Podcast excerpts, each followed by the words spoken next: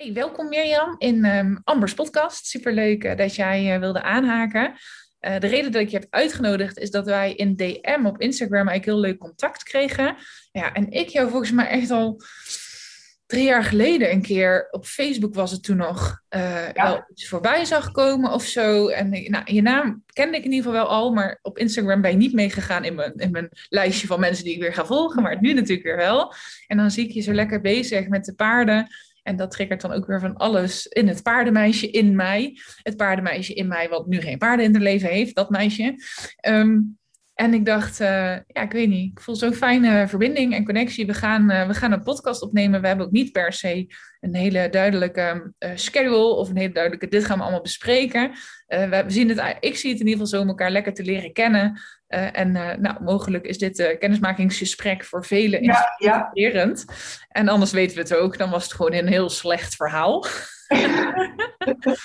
nou ja, maar dat vind ik dus wel grappig, want jij zegt dat net van ja, dat triggert dan een paardenmeisje in mij. Um, maar dat wist ik bijvoorbeeld niet van jou. Oh. Dus dat was echt al een beetje nieuw. Dat hoor je nu, dat ik een paardenmeisje ben. Ja, nee, zeg maar in de afgelopen DM's en zo.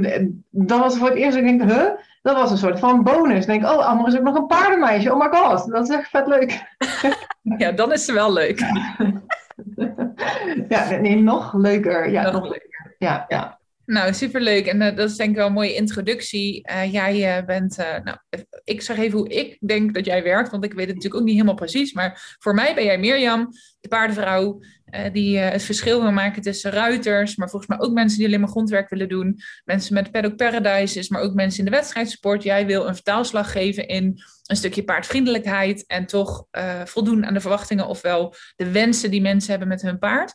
En zoals ik het zie, ben je daar voornamelijk heel druk mee bezig uh, online.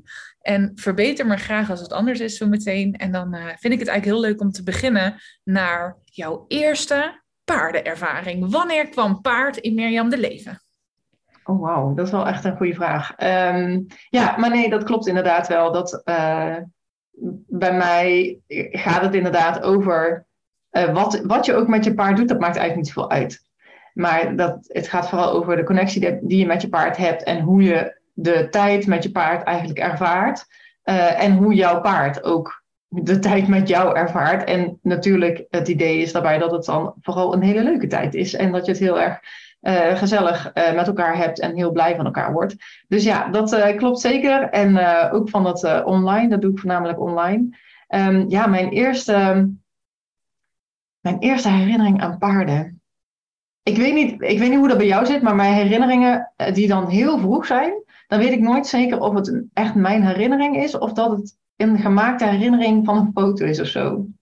Ik kan me in ieder geval een foto herinneren uh, van een Mirjam die bij een bekende of kennis zeg maar, van mijn ouders op zo'n boerenknol zat, zeg maar. En dan een smile van oor tot oor. En dat was mijn eerste paardenervaring. Dus ja, en ik weet, mijn, uh, voornamelijk mijn moeder is echt doodsbang van paarden. Het is nu inmiddels iets beter, omdat we nu de paarden aan huis hebben en ze dus vaker bij ons is en dan wordt het wat meer normaal. Maar ja, dat moet, zij moet echt doodsangst uit hebben gestaan dat daar kleine uh, kindje daar um, op dat paard zat.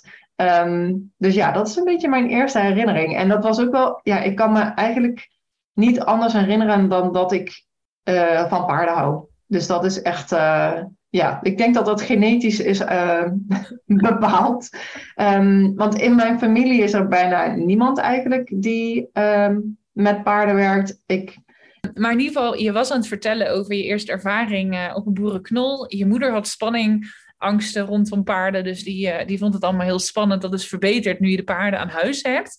En het laatste wat je nog zei was uh, in mijn familie zitten helemaal geen paardenmensen, dus het is echt iets van mij in mijn genen bepaald. En de reden dat ik het zo goed onthoud, dit is letterlijk mijn verhaal.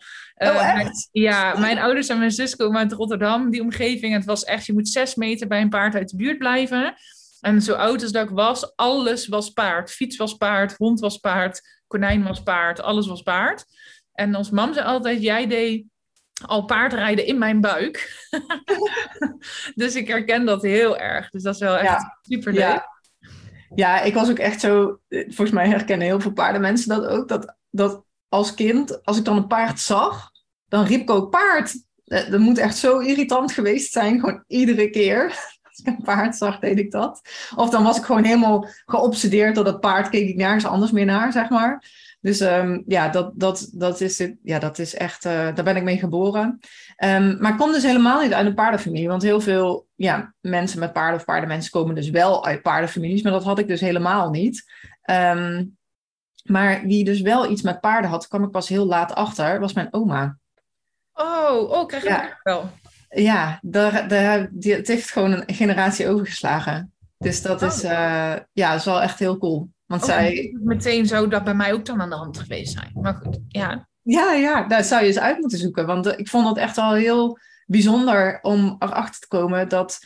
Ja, want ik, ik was echt zo'n vreemde etende bij. Van ja, meer met haar paarden. En dat ik, ja, dan, dan pas je er eigenlijk niet echt bij. Hè? Want je hebt het altijd over dingen die andere mensen niet echt interessant vinden.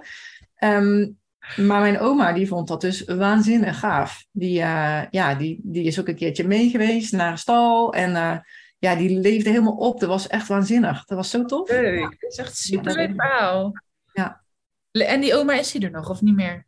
Nee, nee, nee. Ah. Nee, die is overleden. Dus uh, al een hele tijd geleden. Maar um, ja, maar... dus dat, dat was wel echt heel bijzonder. Maar dat was je eerste herinnering. En toen, klassiek verhaal, maneges, ponykampen, paardrijles of wat ben je gaan doen? Uh, nee, helemaal niet. Uh, want um, ik mocht helemaal niet paardrijden. Ja, wat ik al zei, mijn moeder vond het maar uh, eng. En het was natuurlijk ook schreeuw en duur. Um, dus ja, nee, paardrijden, dat mocht ik echt niet. En toen ik elf was ongeveer, toen kreeg ik voor mijn verjaardag dat ik op paardrijden mocht. Maar dan moest ik het wel allemaal zelf regelen. Nou, ja, wat is dit nou weer op? Hè? Ja, dus uh, ja. Ja, en maar ik was er echt super blij mee. Dus eh, dat was, uh, als ik dat nu vertel, dan denken mensen echt van, oh my god, wat is dat heftig, zeg maar. Wat is dat hard of zo. Maar ik was echt over de moon. Ik denk, ik mag eindelijk op paard rijden. Dit is, uh, dit is het begin, zeg maar. Van mijn leven. Ja, dus nu begint mijn leven. Um, maar ja, toen dus inderdaad uh, manegelessen. Uh, en toen ging iedere euro, nou gulden toen nog, um, ging naar uh, het paardrijden. Dus dan ging ik prijpoten. Ik kom uit Limburg, dus daar heb je allemaal landbouw en zo. Dus dan ging ik prijpoten en dat soort dingen. En dan ging dat geld ging naar de lessen. Oh. Voor, en dan ging ik op mijn fietsje, fietste ik acht kilometer. Waar ben je begonnen dan? Welke manege?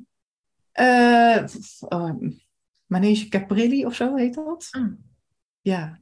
Waar uit Limburg kom je dan? In Helden. Oh ja, uh, je komt gewoon hier uit Helden Panningen, bij mij. Ja, ja, ja. Nee, je komt uit Maasbree. Ja. Oh. Ja, dus uh, dan fiets ik van Maasbree naar Helden, naar, naar de Manege. En dan had ik mijn lesje en dan mocht ik daar soms nog even blijven en dan ging ik weer terug. Maar ja, weet je, die lessen waren natuurlijk hartstikke duur. En toen werd ik uh, dat was gelijk na het eerste jaar al, volgens mij. Ja, dan, zij hadden zo'n prijsverschil. Um, vanaf 12 jaar werd het dan duurder. Ja, en toen kon ik het gewoon echt niet meer betalen. En toen heeft wel mijn moeder dus geregeld dat ik bij Via Via weer op een stoeterij terecht kon. En toen ben ik dus met de lessen gestopt. En op die stoeterij gaan werken. En ja, dat was ook heel hard. Maar ik vond het fantastisch. Dan moest ik dus de hele dag stallen uitmesten. En dan mocht ik aan het eind van de dag uh, één pony rijden die niet zadelmak was. dus dat was echt zo van, ja, je mag rijden. Maar uh, ja, daar staan dan een heleboel ponies. Kies er maar één uit, maar ze zijn niet zadelmak. Succes! Ja, dus um, ja, dat was een beetje het verhaal. Maar daar heb ik dus wel ja, mega veel geleerd. En um, het is wel heel veel gevallen. Uh, dat valt wel mee, maar dat is weer een ander verhaal. Want wat dus heel grappig is, is dat ik heb daar wel mega veel geleerd. En de eigenaar daar, die was ook echt heel erg... Ja, als je dus, en dat had ik, als je heel veel inzet had, dan wilde je je alles leren. Echt alles. Dus ja, ik heb daar zoveel geleerd van kijken naar paarden. Ook nu nog steeds, zeg maar, als ik... Uh, ik, ik kan gewoon... Ik heb zo'n goed oog eigenlijk voor hoe paarden bewegen. En um, nou ja, ik heb ook heel vaak dat ik een paard gewoon kreupel zie lopen of niet zuiver zie lopen, dat een dierenarts dat niet ziet. En ik wel, maar dat heb ik echt daar vandaan. Zoveel ponies en paarden zien, gezien en zoveel geleerd over anatomie en bewegingsleer. En ja, dat hoorde ik allemaal van die eigenaar. En ook natuurlijk met uh, rijden. Ik bedoel, het was niet zo. Uh, het was wel van, nou, ze zijn niet zadelmak, dat moet je zelf maken. Of uh, moet je zelf doen. Maar dat was wel zeker. Ze hielden wel zeker een oogje in het cel. En ik, daar werd, je, werd ik ook wel in begeleid. Dus we mochten het zelf doen. Maar we konden absoluut onze vraag stellen. En ook gewoon om hulp vragen. Dus dat was er allemaal. Dus ja, dat was een fantastische tijd. Daar, dat was echt, uh, kijk daar echt met heel veel plezier naar op terug. En jij zegt van ja, dan ben je vast heel veel gevallen. Ik ben wel vaak gevallen, maar minder vaak dan je zou denken, want ik ben helemaal niet zo'n held. Dus dan, ja, ik ging er pas op als ik zeker wist dat die pony niks deed. dus achteraf gezien. Die pony 16, al, stapte jij een keer. Die pony 16, dan stapte jij een keer. nee, maar achteraf gezien was dat dus al een hele, ja, vriendelijke manier eigenlijk van zadelmak maken. Want de normale manier was inderdaad, zeker toen in die tijd, ja, dat is echt al twintig jaar geleden. Uh, ik moet even rekenen, misschien zelfs wel langer. Um, maar ja, daar, daar, daar was de normale manier van, nou, je stapt op en het paard gaat bokken en dan zorg je ervoor dat je boven blijft. En dan uh, is hij daarna zadelmak. Ja, dat durfde ik dus echt niet. Dat ging ik echt niet doen. Dus ik ging echt stapje voor stapje, ging ik uh, kroop ik op zo'n pony. En als ik dacht van nou, uh, ze is relaxed en volgens mij komt het wel goed, dan stapte ik erop. En ja, later heeft zich dat ook ontwikkeld in, joh, als ik als een paard of pony, wat ik dan, die ik dan zadelmak maakte, um, als die gebokt heeft tijdens dat proces, dan ben ik te snel gegaan. Dus zo heeft het zich dat ook gevormd. Dus dat is wel heel erg grappig eigenlijk, dat eigenlijk vanuit mijn eigen angst iets ja, paardvriendelijks voort is gekomen. Dus ja. Heel mooi hoe je dat ook inderdaad uh, zegt. En ben je gewoon heel erg gespitst geraakt ook op de, de microsignalen van paarden waarschijnlijk. En de minste ja. spanningsverschillen. Om maar, um, om maar niet eh, bij die angst te komen, zeg maar. Dat dat maar geen waarheid werd, om het zo maar te zeggen. Ja. En ja. die eerste keer op die stoeterij, wie was de eerste pony waar je echt been overheen gooide en zat? Um, nee, ik weet wel dat dat... Jawel, dat weet ik wel nog. Maar ik weet haar echte naam niet meer. Maar dat was dus wel een hele oude pony. Die was dan wel zadelmak, maar niet braaf.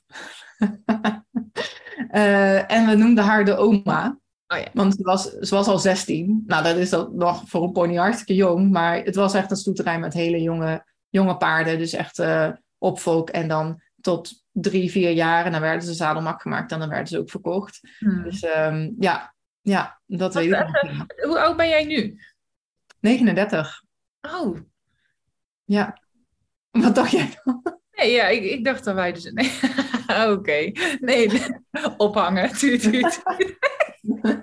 Dit dan nee, ik dacht, we hebben dezelfde leeftijd. Ik denk, wij zijn van dezelfde leeftijd. Maar ik ben een beetje jonger, sorry. Mm. Shit happens. Maar goed. Hoe oud ben jij dan? Ik ben 33. Nee, oh, ik word okay. 33. Ik zeg wel, maar dan ben ik nog helemaal... Oh, je bent, je bent nog niet eens 33? Nee, word ik. Ik ben alvast aan het oefenen dat ik dat... maar goed, dat slaat er nergens op in de podcast. Want als ze over drie jaar dit luisteren, is het alweer oud natuurlijk. Hè? Dit was in 2022. Dus dat er even bij Kan iedereen even rekenen hoe oud we nu zijn? Oh, dat vind ik heel grappig. Um, even terug. Stoeterij. Oké, okay, hoe lang hebben jullie de stoeterij gereden? Dat vind ik ook wel interessant. Uh, ja, bijna tien jaar. Oh. Um, ja, dus uh, sowieso tot mijn achttiende was ik daar... Uh, nou, eerst begon ik daar gewoon op een zaterdagochtend, weet je wel. Dan eerst stallenmesten en dan gingen we dus iets met die ponies doen. Um, en dat groeide uit tot naar de hele zaterdag en toen ook nog de zondag en de hele zondag en de woensdagmiddag en toen ook de avonden. En ja, uiteindelijk was ik daar natuurlijk ieder vrij uurtje te vinden. Um, daardoor heb ik ook, zeg maar, mijn middelbare school, denk ik, heel efficiënt gedaan. Want ik deed al mijn huiswerk al op school, waar iedereen in tussenuren dan lekker zat te lamballen, zeg maar. Dacht ik, ik ga even mijn huiswerk maken, want dan kan ik zo meteen thuis uh, gelijk uh, omkleden en naar stal. Um, dus ja, dat was dat, ja, echt iedere vrije minuut zat daarin. Dat, uh, ja, dat, was echt heel erg tof. En uiteindelijk, weet je, in het begin was het dus inderdaad zo dat ik vooral stallen aan het mesten was en daar heel veel was. En nog niet zo heel veel met de paarden deed, maar dat groeide wel uit totdat ik ja, ongeveer zes, zes paarden, ponies op een dag trainde. En dan deed ik natuurlijk ook de stallen niet meer. Want ja, die eigenaar die dacht van ik heb liever dat jij mijn pa paarden traint dan dat jij hier uh, stallen staat te mesten. Want het kan iemand anders ook. Ja, dus, je bent een ruiter voor hem. Ja, ja, ja, dat was echt heel. Droom. Ja, Wat een droom, joh. En Ja. mooi dat die eigenaar jou al die kansen ook zo heeft gegeven. ja, ja, absoluut. Want eh, nou ja, zo van huis uit waren die er dus niet. Ehm, ik heb ook eigenlijk nooit wedstrijd gereden. Dat is denk ik wel waar ons verhaal misschien verschilt. Daar ben ik dan wel heel benieuwd naar hoe dat dan bij jou zit. Ehm, maar ik heb ja, pas toen ik 18 eh, was, of iets eerder al. Ja, dat was, toen was ik 18, was het laatste jaar dat ik daar echt ja, tussen haakjes fulltime kon eh, werken. Ehm, want daarna ging ik studeren. En toen was er dus ook een paard voor het eerst wat ik door kon rijden. En waarmee ik dus op wedstrijd eh, ging. Ehm, ja, en daar heb ik wel, ja, die had ik dus helemaal zadelmak gemaakt en klaargemaakt voor de wedstrijd. En ik nou, dan gaan we op wedstrijden. En toen kwam ik MKZ. Dus mocht je meer weg. Dus toen was het helft van het seizoen was weg. Ik heb denk ik drie wedstrijden met dat paard eh, kunnen rijden. En eh, ja, toen was het klaar. Ja, dus dat, dat, dat is echt... Ja, daar heb ik echt mijn trainers eh, skills eigenlijk ontwikkeld. Maar nooit dat wedstrijden rijden. Ik ben pas op latere leeftijd echt wedstrijden gaan rijden. En voor mij voelt dat eigenlijk ook altijd nog... Dat is wel apart als nieuw of zo. Of dat ik, dat ik daar heel groen in ben. Terwijl, nou, inmiddels is dat eigenlijk niet meer zo. Maar omdat ik dat toen in die periode ja, niet is ingeprent, zeg maar, heb ik nog steeds altijd dat gevoel van, oh, ik ben niet echt een wedstrijdruiter, ik ben meer een trainer. Oh, wat Dus, grappig. ja. Dat is ook wel interessant, want het is ook wel ergens hetzelfde soms. Eh, ja. ja, dat is het wel. Maar ja, ik, ik ging dus al heel snel voor eh, het correcte rijden, het, het doen in het belang van het paard, het paard beter proberen te maken. En ja, die punten, de wedstrijden, als allemaal ondergeschikt. Dus dat, dat is pas later gekomen dat ik dat er ook. Ik bedoel, er was altijd wel die ambitie, maar er was nooit, er was nooit de, de mogelijkheid om het te doen. Nee. Dus ja. Ja, mooi. Maar eh, hebben wij dan ook elkaar nooit op wedstrijd getroffen, denk je? Als jij zo in deze hoek ook was? Nee, nee, want ja, nou ja, die drie wedstrijden, dat was het zeg maar. dat lijkt me sterk. Ja, maar daarna nog? Nee, want toen daarna ben ik, naar, ehm, ben ik gaan studeren in Wageningen. Oh ja. eh, dierwetenschappen. En eh, ja, toen heb ik nog wel een aantal jaar heb ik de hengsten getraind op de stoeterij voor de hengstenkeuring. En dan was ik daar inderdaad, eh, deed ik de vrijdag, zaterdag, zondag dan trainen en deed iemand anders op dinsdag en donderdag. Dus zo had het dan verdeeld. Maar op een gegeven moment werd dat gewoon te zwaar en te... Toen heb ik ook gezegd van oké, ik ga er nu mee stoppen. Het was een hele mooie tijd en ja, ik ga nu verder. En toen had ik ook wel toen kwam bij mij ook een beetje het gevoel, want je moet je voorstellen, het was natuurlijk een droom en het was heel erg tof, maar op een gegeven moment werd het ook een beetje een, eh, ik weet even het goede woord niet, maar ja, het voelde bijna als een automatisme, zeg maar, dat trainen. En eh, daar zat dus wel een soort moeten op, want ze moesten wel klaargemaakt voor de keuring en ze moesten ook zadelmak gemaakt en ze moesten klaargemaakt voor de verkoop. En dat stukje, op een gegeven moment voelde ik zelf van, ik ben gewoon toe aan gewoon een lekker buitenrijpaard. Gewoon eens een keertje de bossen in, samen lekker de hort op, maar niet zozeer dat die prestatie wilde ik er gewoon even af. Dat voelde voor mij heel verfrissend. Dus toen ben ik een, uh, een Fries gaan rijden. Nou, dat was echt iets helemaal anders. Uh, kon ik ook bij um, iemand terecht, die had een heel jong paard. En die zei, joh, wil je mijn paard niet rijden? En ik zei, nou, het lijkt me hartstikke leuk. Dus uh, laat mij maar lekker met een uh, brave Fries het bos in. Dat was echt heerlijk. Maar ook wel weer grappig, want er was ook alweer na een tijdje... Ik heb daar ook wedstrijden mee gereden. Nou, daar was ze echt niet zo voor geschikt. Um, achteraf gezien. Of, of, ja, waren wij niet echt een match. Maar dat buitenrijden was echt heerlijk met haar. Um, maar daar, was, daar merkte ik dus op een gegeven moment dat ik dus de, het presteren ook weer een beetje ging missen. Dat ik dacht, hm, ja, en nu? We doen eigenlijk iedere keer hetzelfde. Hartstikke lekker in het bos. Maar ja, de, de, voor mij was de, de leuke dan een soort van af. Dus daarin was ook alweer een beetje die ontwikkeling van... oké, die vrije tijd moet er wel zijn en die ontspanning... Uh, maar tegelijkertijd vind ik werken met doelen, echt ergens naartoe werken, ook wel echt heel erg leuk. Om te zien hoe ver je kan groeien, groeien met een paard. Dus dat, uh, ja, daar, daar kwam toen een beetje zo die balans in. Ja, ja. en dan heb je van allebei de wereld heel erg ook kunnen proeven. Ja, ja zeker. En Ja. je ging dierwetenschap, zei je dat, studeren? Ja. Dierwetenschappen. Ja. Dus eh, ja, dat kwam een beetje het dichtst in de buurt van iets met paarden doen. Eh, want op universitair niveau heb je eigenlijk niks wat gaat over paarden. Eh, misschien inmiddels wel iets meer, maar toen helemaal niet. Ehm, ik was ook een van de eerste studenten, studenten die toen een minor companion animals kon doen. Eh, en daar zat, dat was dan hond, kat, paard. Ehm, ja, en, en ik heb ook nog ehm, ja, mijn stage heb ik gedaan. En dat ging dan over etologie, over gedrag. Maar ja, ik heb dus ook expres eigenlijk mijn stage het grootste gedeelte gemaakt van mijn master. Eh, Zodat die andere dingen wat kleiner waren. Want ja, dat, dat- die mogelijkheid was er eigenlijk gewoon niet.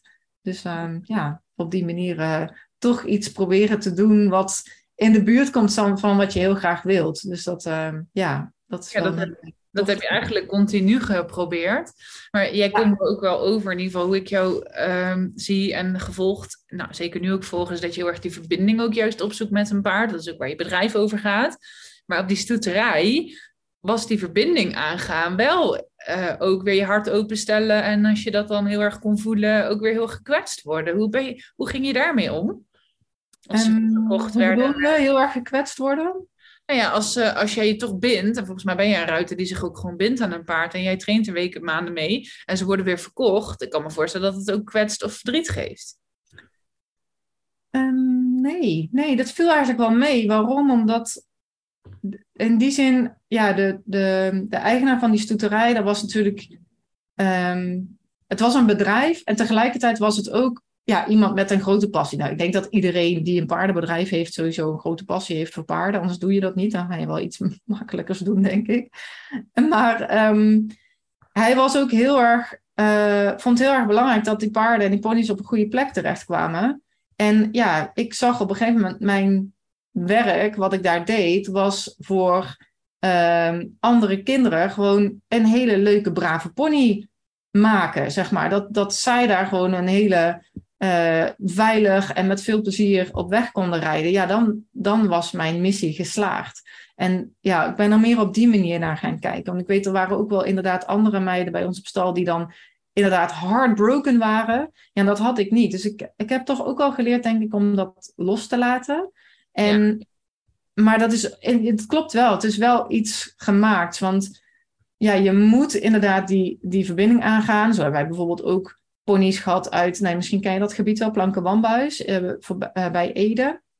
Nou, die ponies, die, eh, dat zijn wel gedomesticeerde dieren, maar die hebben nog nooit een mens gezien van heel dichtbij. Nog nooit een halster om, niks, zeg maar. En die kwamen dan bij ons eh, op- op de vrachtwagen gewoon los en die werden dan gewoon in de bak losgelaten. En dan, ja, dan begon ons werk van ja, ze moesten eh, in een box leren te gaan, aan een halster. Eh, maar die, ja, de meeste van die ponies, die kon je gewoon niet aanraken. En dan ook niet zo van, oh, ik ga er een middagje bij zitten en dan heb ik het wel geregeld. Nee, echt dagen, weken heb ik daarbij gezeten met alleen maar de progressie van, oh, nu kan ik het dier aanraken, zeg maar. Of kan, kan ik een halster omdoen. Of, en dat was echt zo leerzaam, want ja, die, die ponies, die, die zijn zo puur uit de natuur eigenlijk, dat op het moment dat je dus een fout maakt, ja, dan ontploft het gewoon in je gezicht. Waar een andere pony misschien, die, die al meer gewend is, die is misschien al een beetje meer doof, zeg maar, voor jou.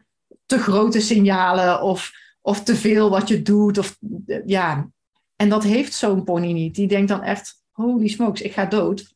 Eh, en ja, dan, dan heb je dus echt, klapt het echt in je gezicht. Nou, eh, niet letterlijk gelukkig, want mijn gezicht is nog heel. Maar ehm, ja, dat, dat is echt super leerzaam geweest. En ja, dan moet je dus je hart heel erg openstellen, want anders krijg je die connectie niet. Maar ja, ik heb het meer een beetje om kunnen turnen naar dat ik voor andere mensen een hele fijne, eh, ja, een heel fijn gezelschapsdier eigenlijk aan het creëren was. En ja, daar heb ik wel veel uitgehaald. Het was dan tegelijkertijd ook alweer zo dat op het moment dat ik mijn eigen paard kocht, ehm, toen vond ik dat dus heel moeilijk om die connectie te maken. Ja. Dat, eigenlijk kon ik dat niet. En heb ik altijd, zeker het eerste anderhalf jaar, denk ik, met Elise, want die heb ik dus nu elf jaar.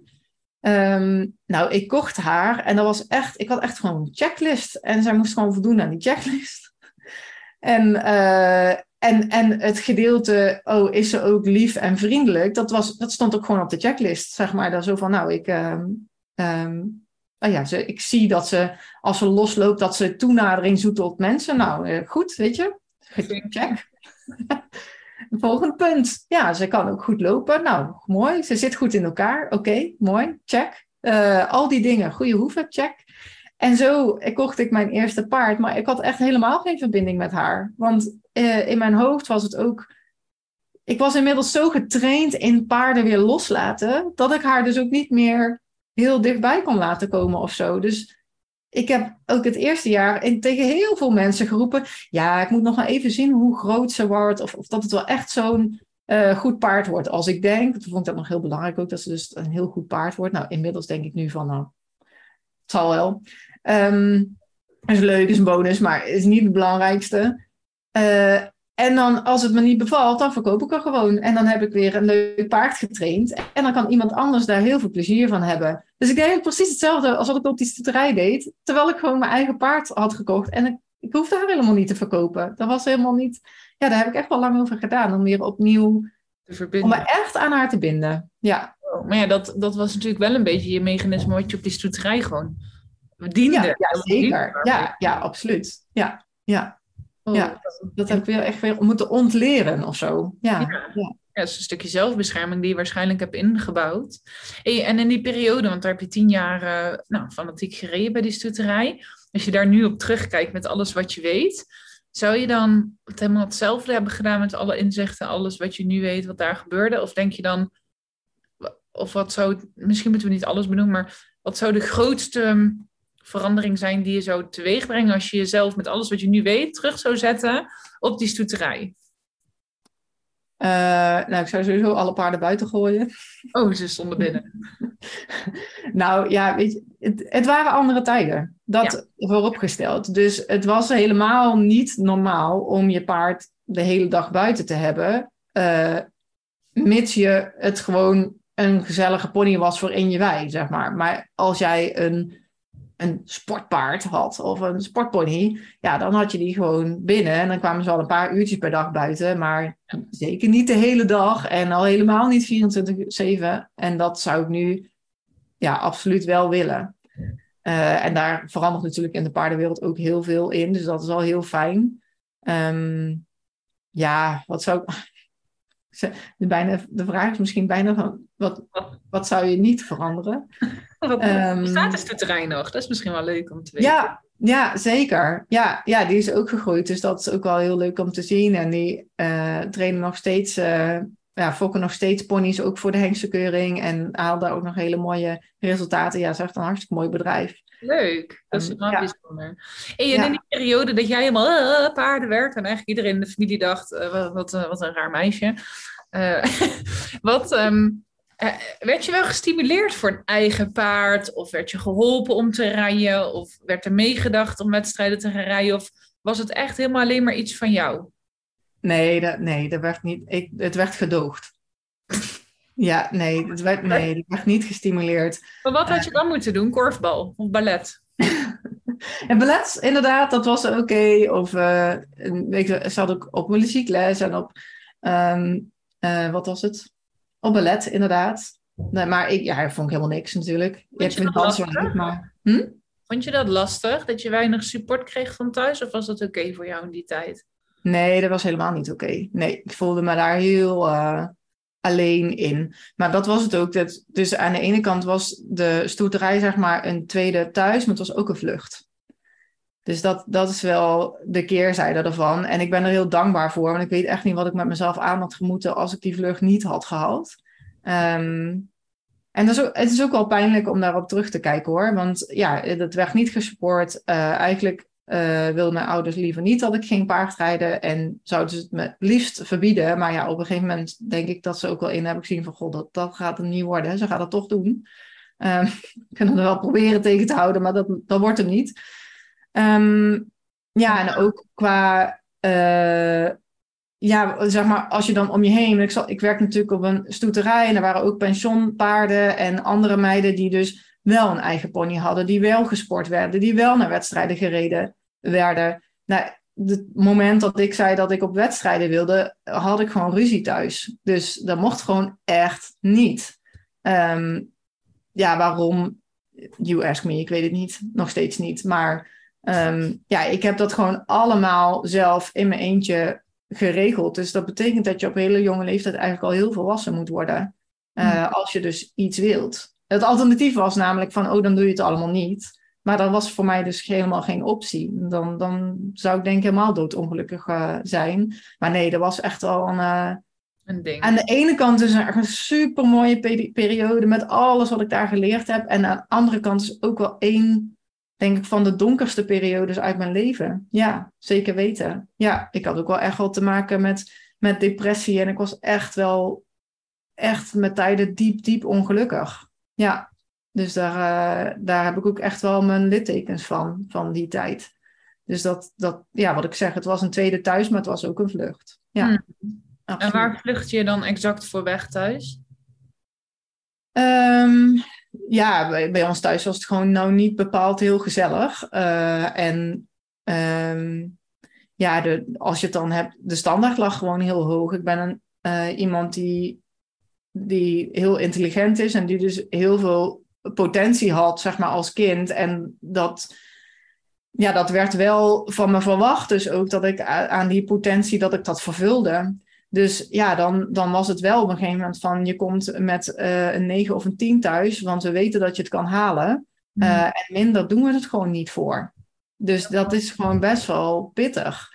Uh, dus dan, dan wordt die lat heel hoog voor je gelegd. En dan, ja, dan krijg je ook dat, dat mechanisme dat dat, dat er alleen liefde is als je presteert. En dat, ja, dat, dat is natuurlijk hartstikke zwaar. Hmm. Want um, ja, dat zou gewoon niet zo moeten zijn. Gewoon niet. Nee. Dus um, ja. Dat, ja, wat ik zeg, dat was echt geen makkelijke periode. Dat nee. uh, zeker niet. Nee. Het was er allebei heel erg ook in die periode. En ook, ja. uh, dat is dan ook fijn dat je je brains bij je mee hebt. Maar dat is dus ook niet altijd fijn, zeg maar. Als je wensen en behoeften heel elders liggen en hoe cool is het dat je toch trouw aan jezelf geweest bent en nou je centjes verdient met jouw paardenbedrijf. Hè? Ja. Want met paarden is geen geld te verdienen. Wel waar. Ja. Ja, nou nee, maar dat, ook dat is echt zo'n proces geweest. Want het was inderdaad zo van, ja, uh, hallo, jij hebt gymnasium gedaan, dus je gaat niet iets minder doen dan universiteit. Je mag alles kiezen als het maar universiteit is, ja, dan is het dus sowieso niet alles. Ik wilde natuurlijk eigenlijk naar Deurne, dat bestaat inmiddels niet meer. Um, maar dat, zeg maar, de paardrijopleiding, uh, waar natuurlijk inderdaad uh, misschien geen droogbrood in te verdienen was, maar waar ik wel mijn eigen keuze in wilde maken. En die keuze was er gewoon niet.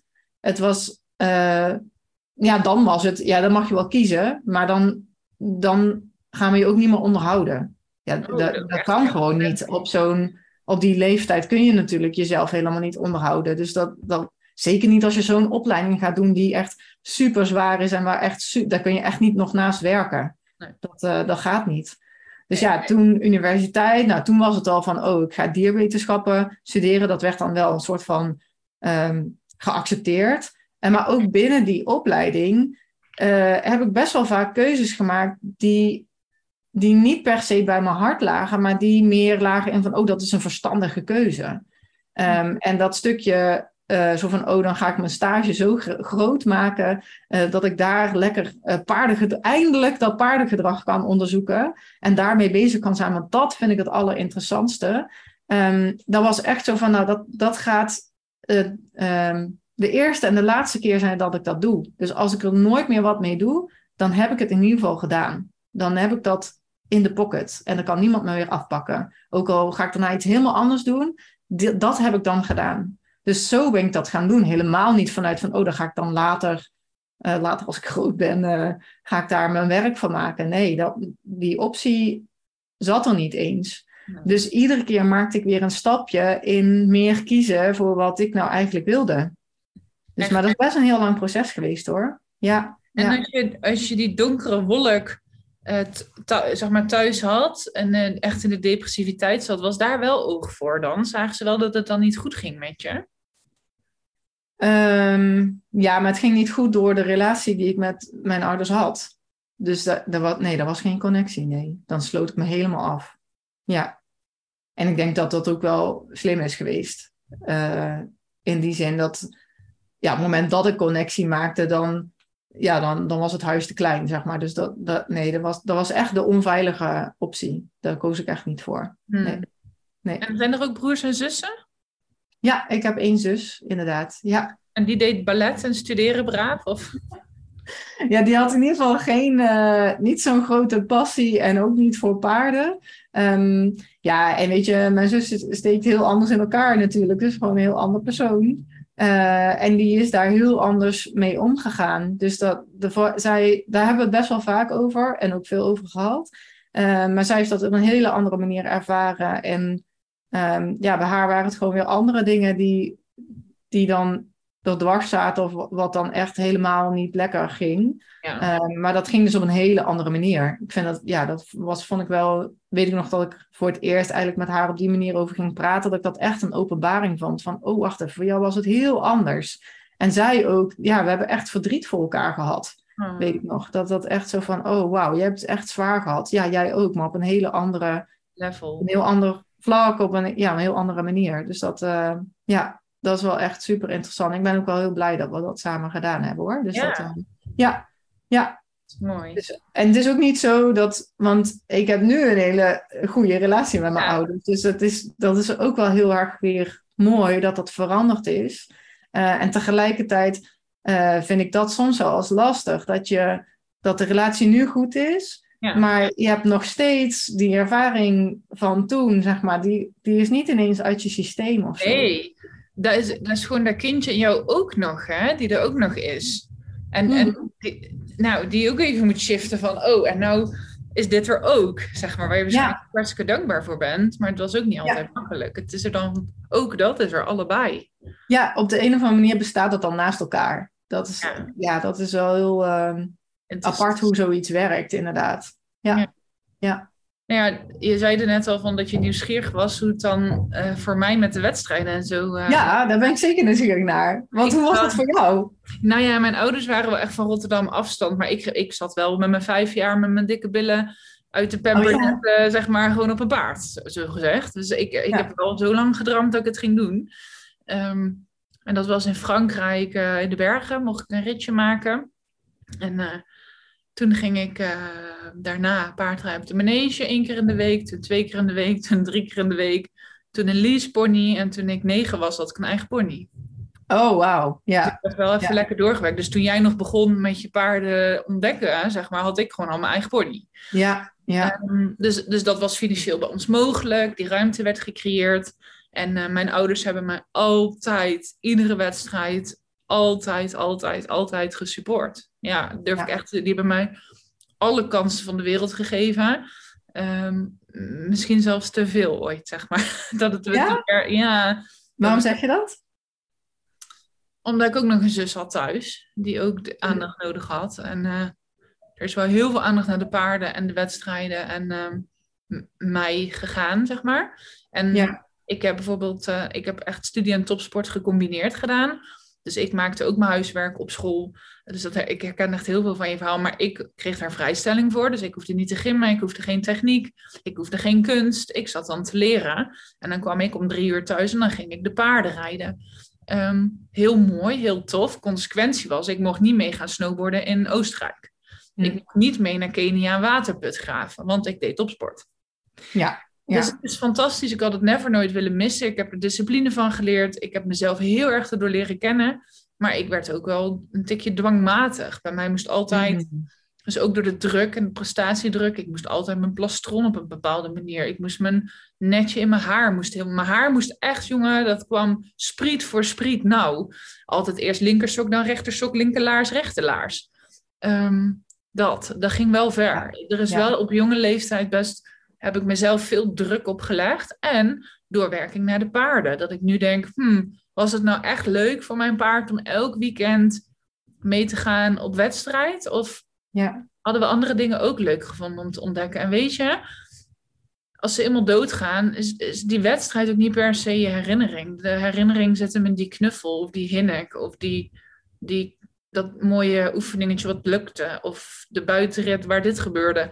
De herinnering is niet de ereronde die ik reed op de kringkampioenschap in Eindhoven. Dat is niet mijn herinnering als ze er niet meer zijn, zeg maar. En ik zou nu in het contact met een paard veel meer gaan voor die warme herinneringen.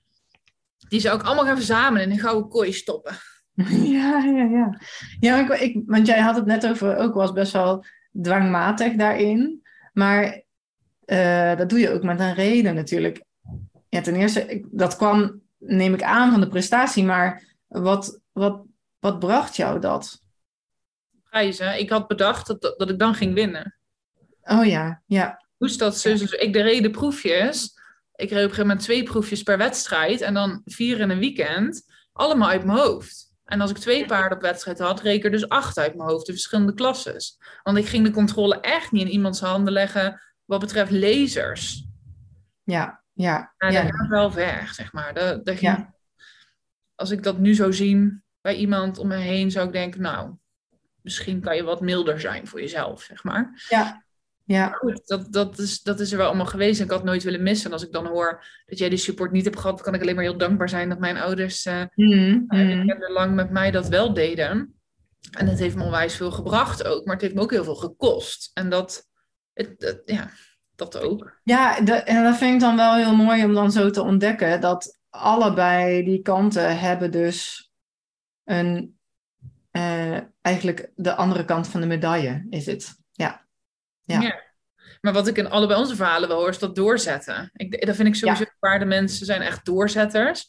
Ik weet nog dat ik, eh, dat is ook een topverhaal, Pepper, mijn fjordenpaard, eh, kreeg ik dus toen ik negen was. Maar hij was drie, net zadelmaar.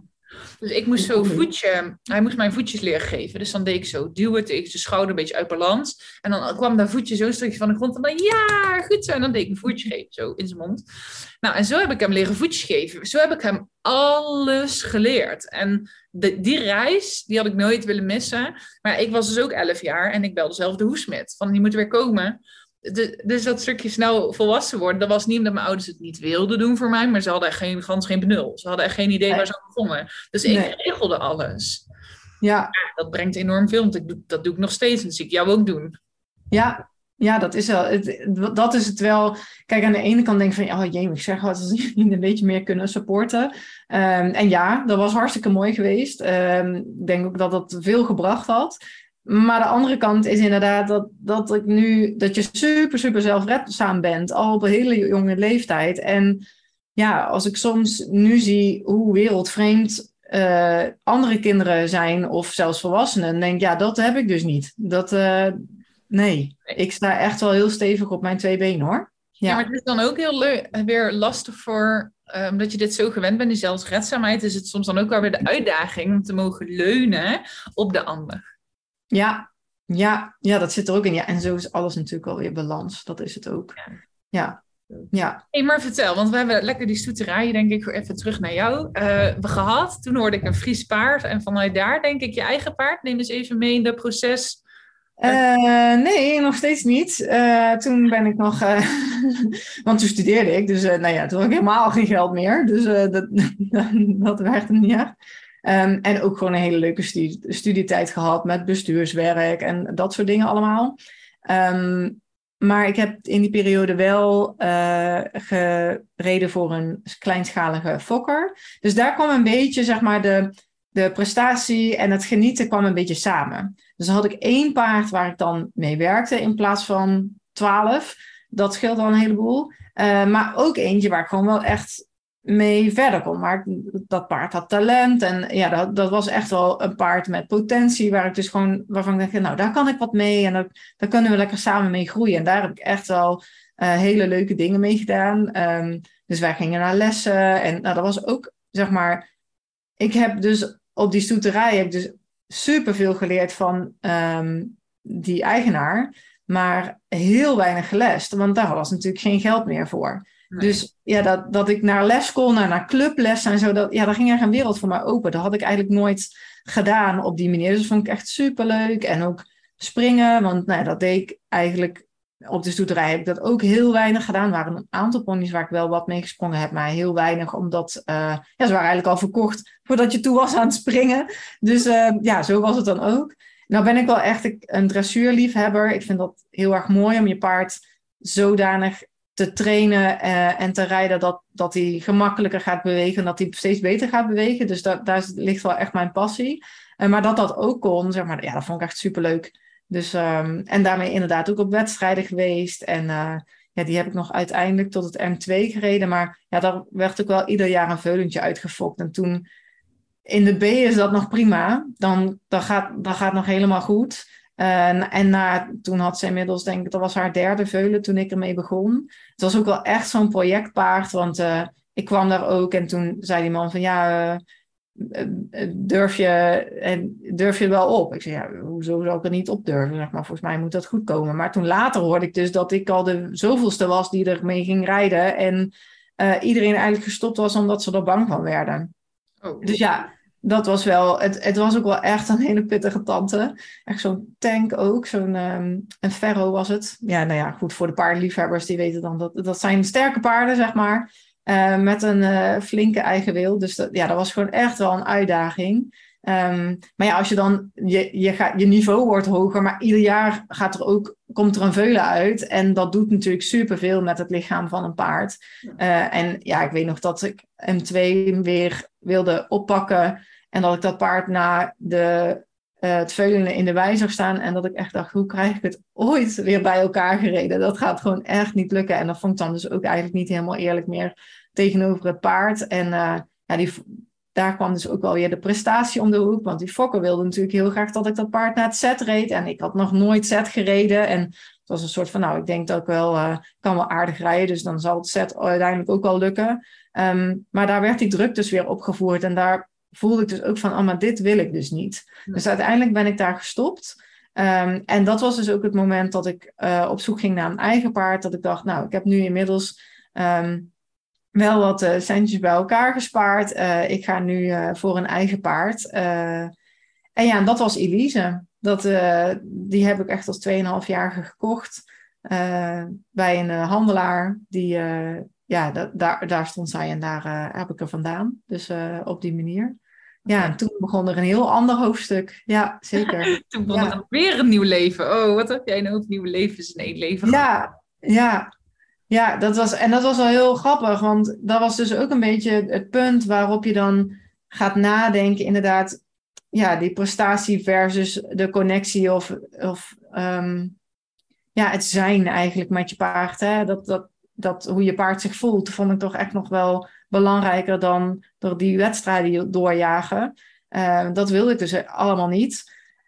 En dat had ik dus met uh, Elise in het begin, ja, ook dus, ik had natuurlijk volgens mijn checklist gekocht, dus ze had talent, dat was, dat was wel vastgesteld. Dus ja, ik had zeker toekomstplannen met haar, maar er kwam ineens, ja, dat, heb ik ook echt moeten leren. En iedere keer maar rationeel, zeg maar, tegen jezelf zeggen van, ja, maar je hebt tijd. Je hebt gewoon tijd. Je hoeft niet, het hoeft niet snel. Ze hoeft niet. Dus ik heb heel veel tijd genomen ook om haar zadelmak te maken. Terwijl zij super braaf was. Ik had er echt makkelijk in drie weken zadelmak kunnen maken. En ik dacht, nou, waarom eigenlijk? Ze blijft toch gewoon. Dus dat was dan wel. Toen ik eenmaal besloten had van, oh, ze blijft. En ze is bij mij en wij horen bij elkaar en ze gaat nooit meer weg. Ja, dat was ook wel het moment dat, er, dat ik mezelf en haar dus eigenlijk ook veel meer tijd heb toegestaan. En veel meer ben gaan denken, zo van ja, nou ja, als het vandaag niet lukt, dan lukt het vast morgen wel. En anders volgende maand een keertje. Of volgend jaar, who cares. Ja, dat, dat, toen, zat, toen ging ineens die prestatie eraf. En dat vond ik echt super lekker. Dus dat je wel nog samen traint en dat je ergens naartoe werkt. Maar de tijdsdruk is gewoon weg. Ja. En had jij daar niet meer je ambitie geld verdienen met paarden? Of verdiende jij toen je geld op een andere manier? Uh, nee, toen werkte ik als projectleider. Het is heel anders. Want dat was natuurlijk ook, ja, eh, dat had ik natuurlijk meegekregen van je gaat niet als, je gaat de paarden niet in, want er, inderdaad, er is geen droog brood in te verdienen. Dus daar had ik ook nog stappen in te zetten. En um, nou, ik heb eerst, uh, heb ik als eventmanager gewerkt bij de universiteit. Dat was gewoon echt zo van, nou, dat is de eerste baan die ik kan krijgen en het lijkt me hartstikke leuk, gaan we lekker doen. Dan verdienen we in ieder geval geld, dat is belangrijk. Dak boven je hoofd en zo, brood op de plank. Um, en daarna ben ik eigenlijk in mijn eigen, ja, volgens wat ik had gestudeerd, ging ik op zoek naar een baan. Ben ik bij een stichting terechtgekomen. Op zich een hele leuke stichting. Uh, maar uiteindelijk kreeg ik daar dus een burn-out. En um, ben ik dus eh, gestopt. En dat was ook zo'n moment dat ik dacht, ik ga voor mezelf beginnen. Ik ben helemaal klaar dat allemaal mensen tegen mij zeggen wat ik allemaal moet doen. Dat wil ik niet meer. Ik wil het zelf beslissen. En volgens mij kan ik het prima. Dus ik ging een webshop starten in streekproducten. En streekproducten? Ja, was echt iets heel anders. Maar ik durfde dus echt nog niet te kiezen voor die paarden. No way. Nee, dat was echt, uh, dat, dat kon niet. Dat, dat kwam niet eens in me op, joh. Dat, dat nee, dat, dat was echt geen, geen optie. Um, en wat ik, als ik daar dan op terugkijk, denk ik, ja, dat is echt hilarisch. Alsof die webshop wel een optie was. ja, want nou, er was ook geen brood in te verdienen. Dus uh, ja. Maar waar woonde je toen? Maasbree? Nee, nee, toen woonden we in... Um, waar woonden we toen? Ja, in, uh, in, in Opheusden geloof ik, of in Renen.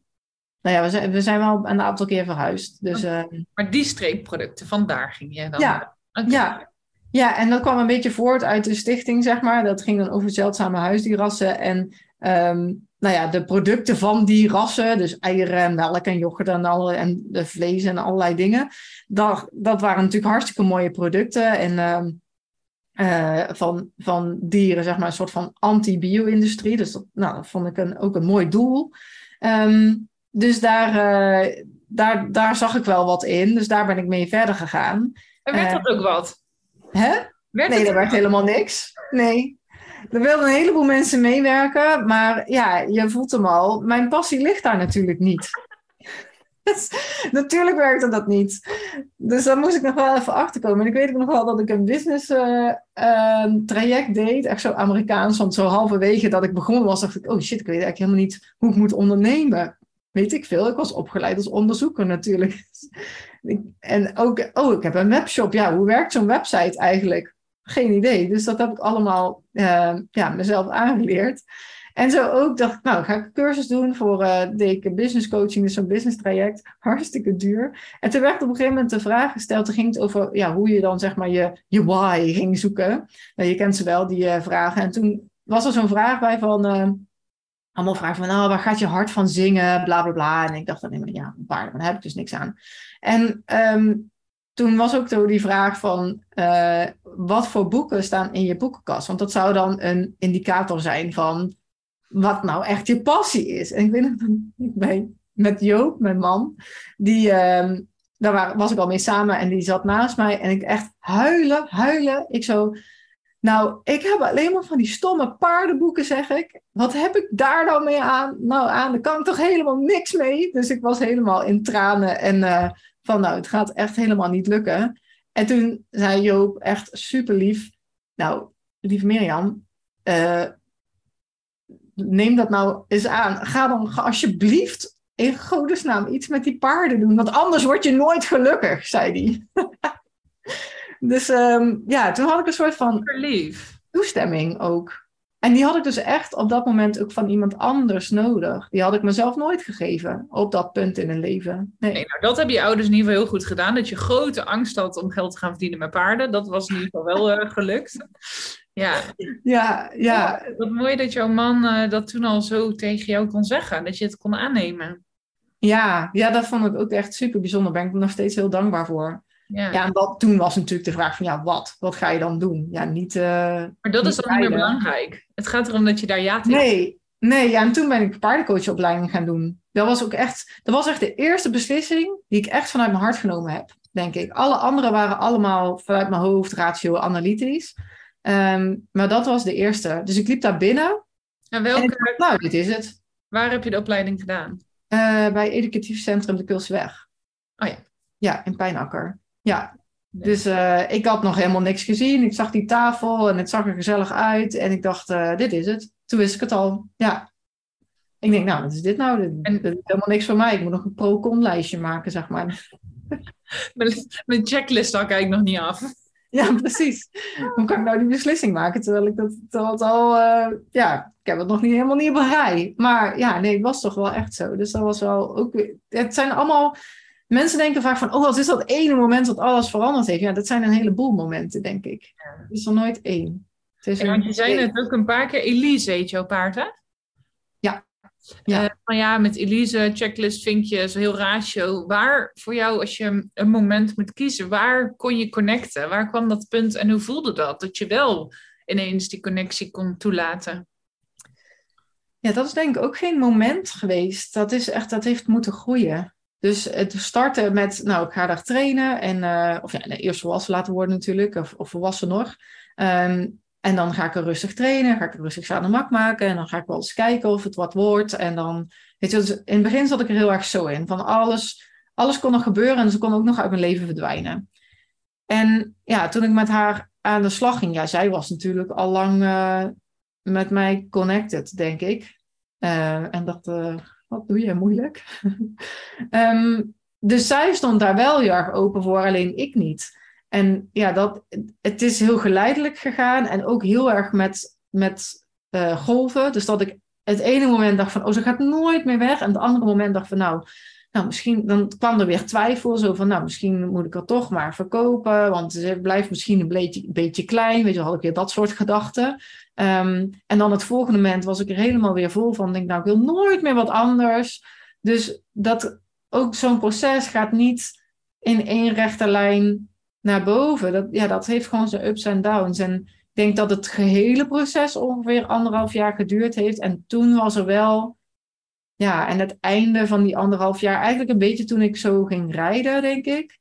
Uh, en dat ik echt met haar aan de slag ging, dan ik dacht, ja, nee, ze gaat gewoon niet meer weg. Nee. En dat is nou nog steeds zo? Ja, ja, nee, ja. Nee, nee. En, um, ik heb zelfs, mensen vragen zo, oh, ga je niet eens een veulentje met de fokken? Zou echt heel erg leuk zijn, ook, maar ik durf het dus niet. Want nou, nu ben ik dus bang dat, want er kan een hartstikke veel gebeuren met een geboorte. Je kan ook gewoon je merrie verliezen. Moet er niet aan niet denken. gebeuren. Ja. kan ook niet gebeuren. ja, dat weet ik. Maar daar zit dus wel echt nu, nu ben ik zo connected dat ik dus, dat ik bijna de andere kant op ben geslagen. Dus ik ga niet nu risico's nemen, zeg maar, die mogelijk ervoor zouden kunnen zorgen dat ik er verlies. Ja, dan raak ik al emotioneel als ik daarover praat, zeg maar. Dat, dat is nu zo anders. Ja, zij zit zo diep in mijn hart. Dat is echt... Kan je uh, haar niet de keus geven? uh, ja, maar dan... Zij heeft al lang gekozen. Want zij wil echt. Zij is echt heel moedelijk type. Ja, dat, uh, dat, dat is absoluut waar. Ja. Dus het kan zijn hoor, dat ik daar nog uh, in verander. Ben dat, zeker. Maar nou ja, dat, dat, dat laat ik nog open. Je hoeft ook niet alles uh, definitief te beslissen natuurlijk. Nee. nee. En toen zat je daar in de paardencoachopleiding. En welke grootste les kreeg je daar voor je neus? nou, echt op dag één al. Oh man. Zo, hoe hard kun je ergens uh, tegen een lamp aanlopen? Nee, ik, uh, de eerste opdracht was... Nou, sowieso dat was niet tijdens de open dag. Toen vond ik het allemaal machtig interessant. Want toen hadden we een, een, een opdracht met, uh, in een groep. En er gebeurde van alles. En er was frictie. En mensen gingen met elkaar in discussie. En mensen zeiden, ik doe niet meer mee. En ik dacht allemaal, oh, wat interessant dit. Wat gebeurt hier allemaal? Dus waar andere mensen echt helemaal in hun emotie zaten... kon ik daar een soort van met afstand naar kijken. Dus toen had ik al zo'n gevoel van... Hm, volgens mij, ik vind het heel leuk. En volgens mij ga ik hier ook nog goed in zijn ook. Want ik kan dit was echt zo'n, ja, dat, dat voelde gelijk heel goed. Maar toen die eerste dag, toen ik werkelijk was begonnen, toen was dus de vraag van, nou, we gaan beginnen. En er uh, was natuurlijk allerlei uitleg over, uh, over, over het coachen met paarden. En uh, nou, hartstikke leuk, allemaal informatie en kennis. En toen was zo van, nou, wie wil er even een pony voor ons halen? Dus ik dacht, nou, ik ben echt een paardenvrouw in hart en nieren. Ik haal wel even een pony. Nou, die pony die wilde dus niet. Toen kreeg ik dus gewoon zo'n Shetlander niet van de plek. Hilarisch. Oh, toen voelde ik me echt... Toen kwam, ik kreeg echt zo'n golf van... Je kan dit niet, je bent niet goed genoeg. Je, al die patronen, zeg maar, die, ik, die iedereen denk ik heeft... maar die ik uh, zelf natuurlijk ook heb... die kwamen toen echt zo als een soort tsunami over me heen. Dat was echt intens. En dat ook, ja, de enige vraag die de docent hoefde te stellen was... Goh, Mirjam, wat gebeurt er nu? de echte ultieme coachvraag natuurlijk. Ja, dus... Uh, en daar kon ik over vertellen. En toen was ik een soort van het voorbeeld van... Nou, dit is dus hoe paardencoaching werkt. maar ja, dat vond ik wel echt uh, super intens. Want ineens voelde ik van... Oh, iedereen heeft al ervaring met coaching of therapie en dat heb ik allemaal niet. En wat weet ik nou? En eh, misschien kan ik dit helemaal niet. En eh, ja, dat, dat was echt wel, uh, ja, wel intens. Ja. Dag één, toen moest het nog beginnen. Ja, ja. Echt hilarisch. En Ja. toen heb je de opleiding afgerond. En waar is jouw bedrijf daarna geboren? Of wat ben je toen gaan doen? Eh, ja, toen dacht ik eerst, ik ga iets met tieners doen. En toen dacht ik best wel snel daarna, oeh, dan moet ik ook met die ouders. Dat wilde ik niet. Dan dacht ik, nee, dat, dat toch maar niet. En ja, inmiddels was ik ook dus, door ook de opleiding met de coaching, was ik ehm, ook zelf weer verder gaan ontwikkelen als persoon. Maar ook in hoe ik met Elise was. Dat was ook aan het veranderen. Dus toen dacht ik, op een gegeven moment van ja, maar ik wil iets met ruiters doen, want dat zijn mijn mensen, dat zijn de mensen die ik snap. En ehm, waar, waar ik dus ook echt een connectie mee voel. En ja, zo is het eigenlijk begonnen.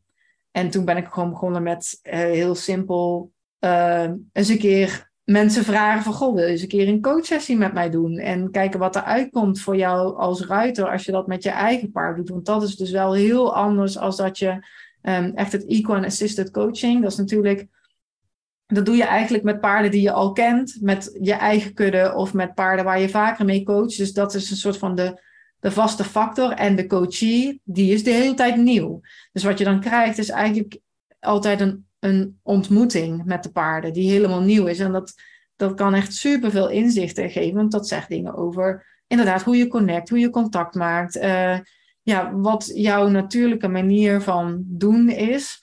Ehm, en alles wat daaronder zit. Dus dat is super interessant. Maar als je met ruiters gaat werken, dan werk je dus met een bestaande relatie tussen ruiter en paard. En ja, dat vind ik zelf eigenlijk nog veel interessanter. En tegelijkertijd kijk je dus ook, maak je eigenlijk gebruik van de signalen van het paard en het gedrag van het paard om ehm, eigenlijk de ruiter bepaalde inzichten te laten krijgen. Dat is zeg maar dan het proces wat je faciliteert. Dus je kijkt naar de, de relatie, de connectie tussen ruiter en paard. En tegelijkertijd is het het middel, zeg maar, om te groeien. Dus ja, dat is het, een, beetje, een beetje dubbelop, maar ik vind het echt waanzinnig gaaf om te doen. Ja. En dat was denk ik destijds ook wel een beetje nieuwig. Want over het algemeen was het inderdaad, je nodigt mensen uit bij jou in de kudde. Toch? Ja. Dat was de insteek. Ja, ja, ik ben wel echt een van de eerste ruitercoaches eh, in Nederland. Ehm, dus ja, dat, dat was helemaal nieuw. Dat was echt pionieren. En Ja. eh, vind ik ook wel heel leuk hoor. Dat zit ook wel heel erg in mij om dingen nieuw te doen, om, om te innoveren en om, om het anders te doen dan anders. Ehm, dus ja, dat, dat, is, dat is wel iets waar ik blij van word. En, en tegelijkertijd is dat ook wel, het het is geen makkelijke weg, zeg maar. Want je moet eerst nog eens dus ruiters laten inzien van, hé, hey, dit kan jou iets opleveren. Waar de meeste ruiters ook nu nog eigenlijk steeds, eh, vooral als ze een probleem hebben in de relatie of in de connectie met een paard, hoe proberen ze het dan op te lossen? Met rijden, met trainen, met eh, techniek. Eh, maar dat is helemaal niet waar het probleem ligt, joh. Dat, dat, is, dat, dat maakt helemaal niet uit wat je met je paard doet. Ehm, als het in die relatie, in de connectie al misgaat, of daar al ruis op de lijn is, of miscommunicatie, of nou ja, you name it. ehm, ja, dan kun je trainen wat je wilt, maar dan gaat dat niet beter worden. Nee. Maar daar ben ik dus heel benieuwd naar. Hoe zie jij dat dan? Want jij doet dat eigenlijk met honden. Tenminste, dat is hoe, hoe ik het denk dat het is. Maar hoe is het echt? Hoe is het echt? Ehm, nou, er is één heel groot verschil tussen mensen en, tussen mensen en honden ook, maar tussen mensen en honden en mensen met paarden. Eh, want ik heb ook een tijd beide gedaan, paardencoaching en hondcoaching en mensencoaching en alles. Dat was toen een movie coaching heette het toen. Ehm, dat, dat klopt op een gegeven moment niet meer. Maar wat er gebeurde als ik bij mensen kwam met hun paard, was het een soort van, ehm, kijk, dit is hem. Ehm, best wel een bepaalde trots en een bepaalde eh, zachtheid, zeg maar, daar naartoe. Een bepaald, ook een bepaalde ont- ontzag. Een paard is gewoon veel groter, dus we hebben daar toch iets Ja. meer... Ze kunnen ons best wel veel pijn doen ook, zeg maar. En bij een hond is het vaak als ik binnenkwam... Kijk, dit doet hij nou. Springen tegen jou is toch kut? Zo, zeg maar.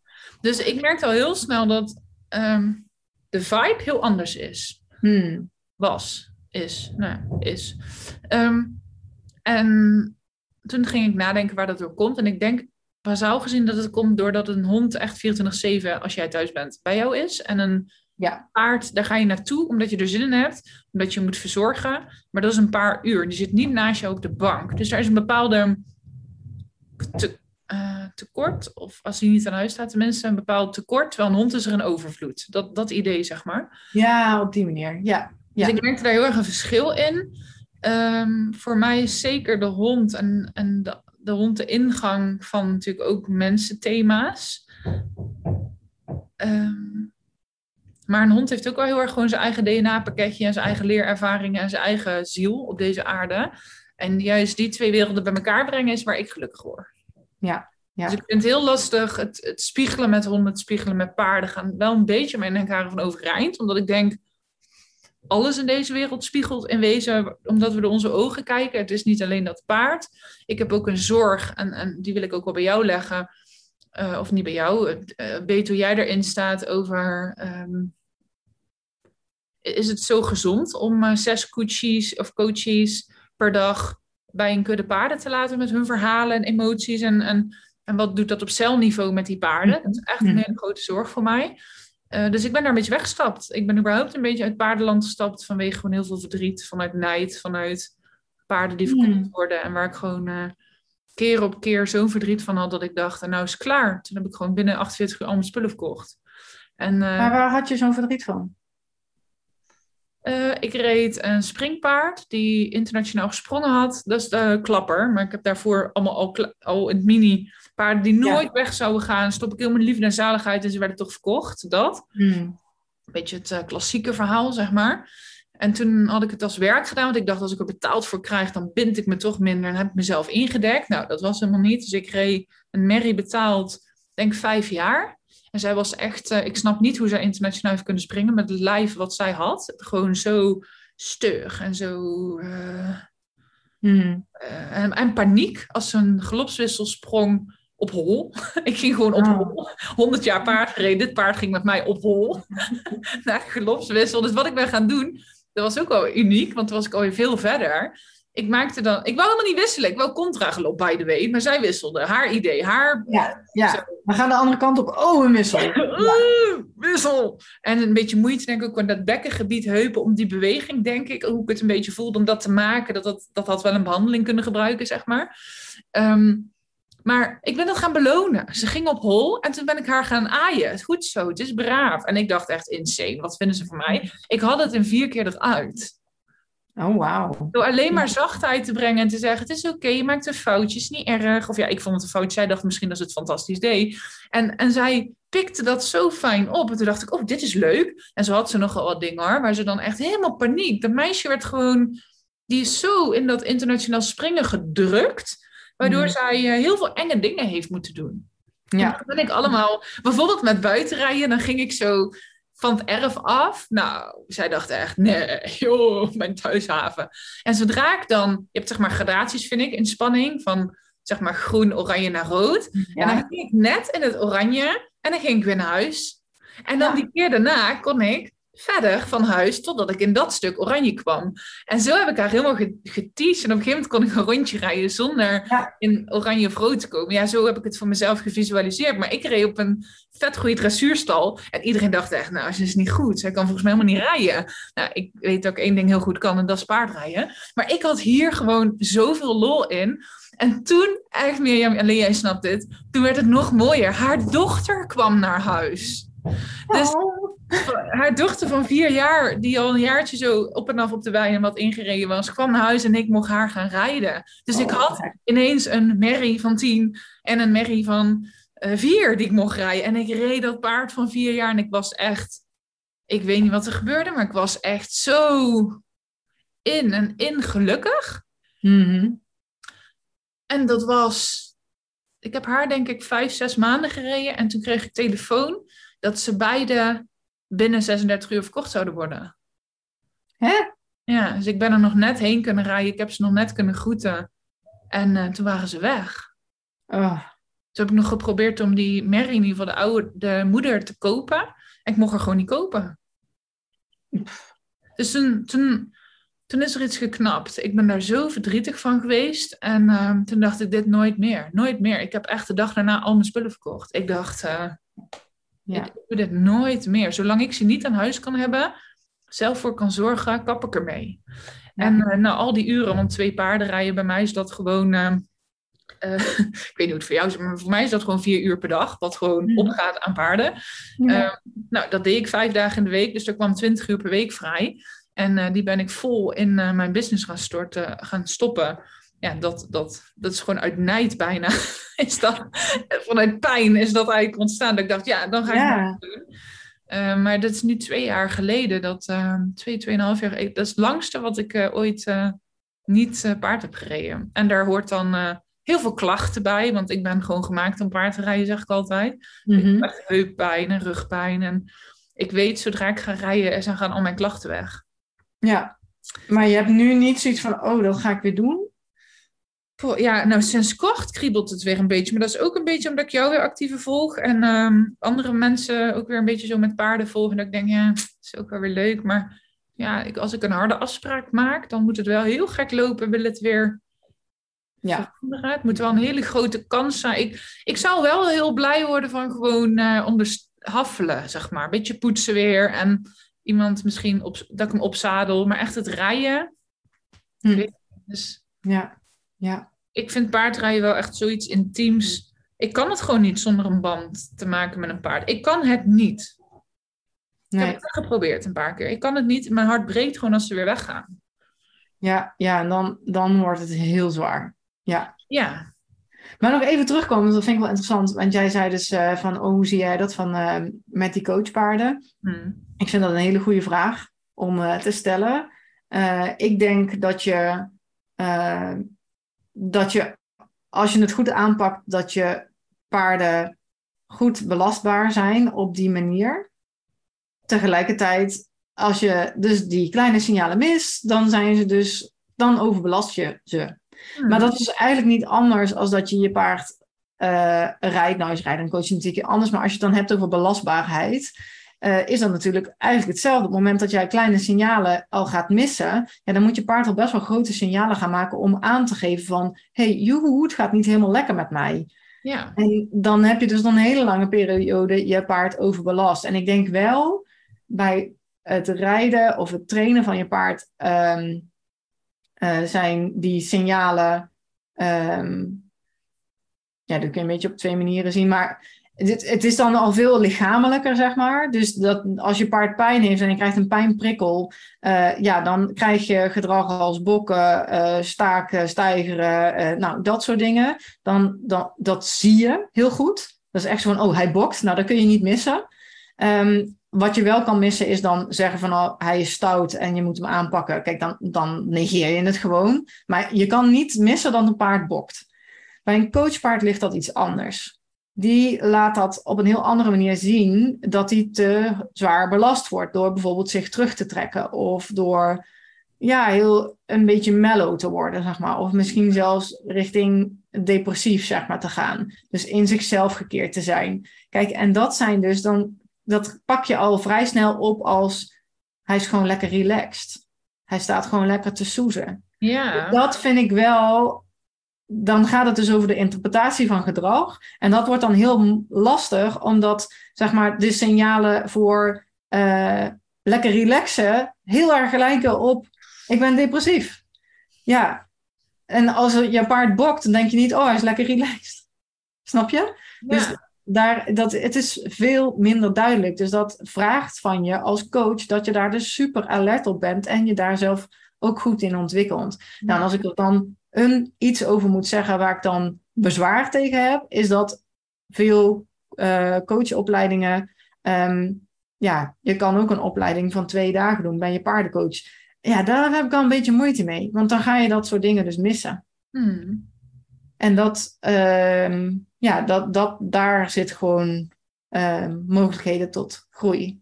En als je dan hebt over spiegelen van paarden, ja, ik noem dat ten eerste niet zo, want een paard is gewoon zijn eigen wezen, zeg maar. Dus um, het is niet zo, je paard reageert altijd op hetgeen wat om hem heen gebeurt, dus ook op jou en ook op de ruiter. Mm. Um, ik heb dan minder, zeg maar, dat van, ja, dat, je maakt er, eh, hoe ik ben opgeleid en waar ik ook wel heel erg achter sta, is dat je vult het zelf in, ongeacht van wat dat paard doet. Dus um, ik zit even een voorbeeldje, voorbeeldje te verzinnen. Dus Ik stel, Ik denk dan soms gewoon, en dat is hetzelfde voor heel het hulphondenverhaal, en dan ga ik echt weer een knuppel in het hoenderhok gooien. Moeten wij anno 2022 met alle fucking therapeuten in de wereld, moeten wij dan echt nog dolfijnen, paarden en honden in gaan zetten als begeleiders? Ehm, Anders wat jij doet hè, met, als ruitercoach, dat je dus echt een combinatie daarin weer helpt. Vind ik echt een heel ander verhaal. Maar moeten we met alle techniek die er is, met alles wat we kunnen, moeten we dan deze zieltjes daarvoor gaan? Ik, ja, ik vind er best wel wat van. ja, ik hoor het. Het Ja. jammer. Nou, ik, ik zie wel dat paarden er ook heel blij van worden. Als ik bijvoorbeeld mijn eigen paard Van- zet ik ook wel eens voor coaching, Ja. in een coachsessie. Eh, ja, zij is briljant daarin. Maar ik doe dat niet vijf sessies achter elkaar. Dat is één sessie. Dan heb je het weer over belastbaarheid. En ja, dan let ik ook op dat ze dat daarna ook weer eh, los kan laten. Maar ik heb niet het gevoel dat zij er heel veel last van heeft. Zij, zij is gewoon zichzelf. Ja, en jij kent haar natuurlijk ook door en door. Maar ik denk dat er gewoon te vaak. Ja, en de vorm is heel erg belangrijk. Dus je kan, ehm, dat is zeg maar, eh, bij mij in een coachsessie, eh, dan scharrelt Elise gewoon lekker rond. En die is gewoon vrij om te doen wat ze wil. Die mag ook weglopen. Die zit niet vast. Dat doe ik allemaal niet. Ehm, ik vind die vrije keuze heel belangrijk. Dus dat je ook in een ruimte werkt die groot genoeg is waarop het paard dus weg kan lopen en weg kan gaan bij de coachie. Ehm, en ook daarin, als ik merk dat bijvoorbeeld een coachie, weet ik veel, heel veel druk op haar zou leggen op de een of andere manier, dan roep ik een coachie terug. Dan vraag ik gewoon de aandacht weer terug bij mij. Zodat gelijk eigenlijk is dan de aandacht bij het paard weg. Dat is jouw taak als coach om dat proces te faciliteren. En dus je paard in die zin ook eh, daarvoor te beschermen. En daarin zit gewoon ik denk dat daar gewoon heel veel nuance in zit. Want er zijn ook coaches die het allemaal laten gebeuren. En zeggen, ja, maar dat is allemaal onderdeel van de coachsessie. Ja, Ja, daar ben ik het dus niet mee eens. Maar dan moeten ze het paard ook vrij laten lopen door de straten hier. Dan heeft hij echt een keus. Ik denk namelijk dat ze een bepaalde begrenzing, ook al is het nog zo'n wijd gebied, het is nog steeds een begrenzing. Ja, maar dan kom ik toch ook alweer terug op de signalen die je paard afgeeft. Dat klopt. Nou ja, ik heb Dus daar. als je ziet dat je paard heel veel stress heeft. Eh, ik ga ook wel eens, heb ik ook wel eens gedaan. Was dan niet met mijn eigen paard, maar met een ander paard. Waarvan ik denk, hm, wij moeten hier gewoon weg. Dus dan neem ik de coachie mee en denk, oh, we gaan even heel ver ergens anders zitten hoor. Ja. Of drinken, weet ik veel. Maar dat je daar weggaat, zeg maar. Ja, Dat- En ik denk dat Dat ik dat wel- een paar keer gewoon heel erg heb meegemaakt in zo'n eh, workshop of middag. Dat ik dacht, is dit nou echt nog fijn voor de paarden? Zeg Ja. maar, dat ik misschien een ja, grens kan me voorstellen. die, die Ja. daar niet meer gevoeld werd. Dus ik heb misschien ook een paar bevooroordeelde situaties daar mee, meegemaakt. Ik denk ook dat het waanzinnig mooie dingen kan betekenen. Maar ik denk ook dat we het soms een beetje... ehm, En vooral ook met honden. Dat het soms een beetje te... te, te- Hmm. te- weet je, niet iedereen heeft een hond als buddy. Sommige honden mogen ook gewoon hond zijn. Ja, zo. Ja, nee, nee, dat is natuurlijk met paarden Is dat anders. Dat is zeker Ja. zo. Maar het, het zit Ja. wel allemaal... We zetten ze in om onszelf beter te voelen. Terwijl volgens mij is het natuurlijk... Of om zelf inzicht te krijgen. Terwijl er zijn ook heel veel andere manieren natuurlijk om zelf inzicht te krijgen. En ik denk, maar goed... eh, Zou jouw coachsessie minder waardevol zijn als jij het zonder paard zou doen? Of kan je dan iemand nog net zo mooie inzichten meegeven? Eh, nou, dat gebeurt ook wel eens. Ja, Als Elise het niet nodig vindt, zeg maar, ik heb het dan even over Elise, omdat ik die dan Ja. toevallig dan nu wel eens inzet. Ja, dan bemoeit ze zich er gewoon niet mee. ja, En dan vraag ik nog een keertje aan de coachie van, nou, het paard staat daar. Wat vind je daarvan? Ja, niks. Oh, oké. Nou ja, weet je, dan heeft het gewoon geen rol. En dat is ook prima. Maar Maar dan, dan gaan we ja. niet geforceerd zo van, oh, er moet nu iets met dat paard gebeuren. Nee, dat hoeft niet. Nee, je volgt altijd gewoon de coachie. Ja, En dat is ook een beetje wat ik net probeerde, dat, dat, daar, en toen dwaalde ik een beetje af. Maar als je zeg maar, als Elise rondscharrelt, je kan ervan maken, ehm, ja, ik weet ook niet waar ik naartoe moet. Als je dan vraagt aan een coachie van, goh, wat zie je daar gebeuren? Ja, ik zie dat paard eigenlijk niet weet wat hij wilt. Of zo. ja. Nou, ik zie een paard wat daar gewoon lekker rondscharrelt. Ja. Of iemand anders zegt, ah, oh, hij is zo lekker relaxed, dat zou ik ook wel willen. En een ander die zegt van, ja, ehm, ja, het duurt allemaal zo lang en het gaat eigenlijk nergens heen. En daar kan ik echt niet tegen. Het is precies hetzelfde wat op mijn werk gebeurt. Ja, dat paard heeft daar niet zoveel last van dat die Nee. coachie dat zegt. Maar voor die coachie is het mega waardevol. En wel, omdat hij dus een betekenis eh, brengt aan het gedrag van het paard. Maar die is dus voor iedereen anders. Ja. Maar is Ja. dat dan ook niet zo met een boom in het bos? Ja, dat kan ook. Ja, dat bedoel ik. D- dit is Ja, wat ik eigenlijk bedoel te zeggen. Van, er zijn Ja. zoveel mogelijkheden in deze wereld. Ik zeg ook niet dat we het niet moeten doen, maar ik weet Ja. niet. Al die coachbedrijfjes met paarden allemaal zo'n beetje als paddenstoelen uit de grond kwamen, dacht ik, dit weet ik niet. Ja. ja, maar dat is denk ik een beetje hetzelfde. Het is natuurlijk geen beschermd beroep. Hm. Eh, en dat is met een heleboel dingen zo. Ehm, maar ja, daar vind ik dus wel wat van. Want als er een heleboel autobedrijven uit de grond schieten, dan zeg ik ook niet van, nou, hoe kan dat nou wel? Dan, dan ga je ook naar diegene waarvan jij denkt van, nou, die is BOVAG geregistreerd eh, en die heeft veel ervaring en daar voel ik me goed bij. En die kan, go- eh, ik wilde zeggen, kan goed voor mijn auto zorgen, maar ik kan, hoe noem je dat? Ik kan mijn auto eh, goed... eh, Ja, Maar daar zit ook geen bezieling natuurlijk achter. daar zit geen bezieling achter, dat klopt. Maar tegelijkertijd, je bent als persoon altijd zelf verantwoordelijk om diegene te kiezen die bij jou past en waar je vertrouwen in hebt en die kundig is. Dus eh, ja, ik vind er wat van als jij jezelf paardencoach noemt en je bent daar niet voor opgeleid. Daar vind, ja, er zijn ook mensen die zeggen opleiding is niet belangrijk. Nou, ik vind dat wel belangrijk. Ik vind dus dat je heel goed moet weten ehm, inderdaad, de belastbaarheid van je paard. Wat gebeurt er nou precies? Wanneer ervaart je paard druk? Wat zijn de kleine signalen? Maar ook wat zijn de kleine signalen van de coach of van de coachie? Dus als jij ziet gebeuren van hey, eh, zo met, dat, dat kun je gewoon aanzien komen in de meeste gevallen, dat er bijvoorbeeld een coachie ineens heel veel druk gaat toepassen op een paard. Hmm. Dan kun je al, als je dat ziet gebeuren, al gelijk de druk wegnemen door een nieuwe vraag te stellen of door te zeggen, hey, we gaan naar vier heen. Ja. Ja, het om te buigen. Ja, daar ben ik het wel met je eens. Ja, en Ik dat ben- heeft, daar heb je gewoon wel die, eh, eh, die opleiding voor nodig. En dan heb ik het nog niet eens gehad over overdracht en tegenoverdracht. Vind ik ook echt wel een heel groot thema, waar een heleboel mensen zich niet bewust van zijn. Hmm. En ik ja, dat vind ik toch wel een belangrijke. Dus ja. Ja. Nou, daar moeten we denk ik een keer een volgende podcast. Overdracht en tegenoverdracht. Dat wordt het volgende, eh, volgende onderwerp. Kan, kan je er in het kort wat over zeggen? Want ik kan me voorstellen dat mensen niet weten. Eh, ja, dat gaat meer over de relatie tussen eh, coach en coachee. Dus in de zin van dat de, de coachee zal altijd. eh, ja, dat gaat eigenlijk over hoe je je verhoudt tussen coach en coachee. En de coachee zal altijd met een bepaalde blik naar jou kijken. Daar kun je niks aan doen, daar heb je natuurlijk ook weinig invloed op. Maar het verandert als je dat bijvoorbeeld overneemt. Dat op het moment dat iemand jou, eh, weet ik veel, op een voetstuk plaatst, dat je dan zegt van, oh ja, inderdaad, ik ben daar inderdaad echt supergoed in, weet je wel? Dat, dat, je, dat je dat gaat overnemen. En sterker nog, dat je het ook weer terug gaat geven. Dus dat je vanuit die rol ook gaat, ehm, eh, gaat coachen. En daar zit gewoon een gevaar in, want dan creëer je een dynamiek die gewoon niet meer zuiver is. Nee. En dat is wel een hele belangrijke, om je daar bewust van te zijn. En het gebeurt, het gebeurt altijd. Ik denk dat het in iedere coachsessie is er, eh, zal er eens een keer, ehm, is er overdracht, maar zal er ook eens tegenoverdracht voorkomen. Als je het maar bij jezelf opmerkt, denk oh wacht even, maar dit is mijn eigen projectie, daar moet ik even uitblijven. Ja.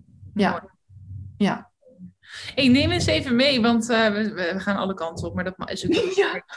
Die, ehm, even terug naar Elise, die is nou jouw leven. Be- Ben je daar nog wedstrijden mee gaan rijden? Eh, doe je daar nu alleen maar coachopdrachten mee met coaches? Wat, eh, hoe ziet jullie leven er nu uit, as we speak?